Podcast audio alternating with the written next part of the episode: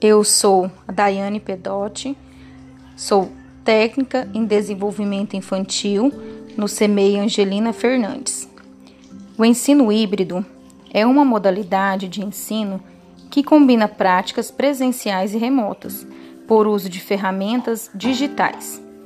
Esse tipo de ensino pode ser considerado uma proposta inovadora para a educação, pois permite aplicar várias formas de aprendizagem e ensino.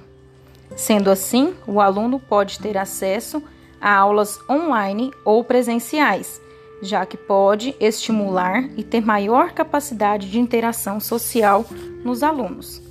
O ensino híbrido é uma das maiores tendências da educação no século XXI, pois tem como objetivo aliar métodos de aprendizado online e presencial.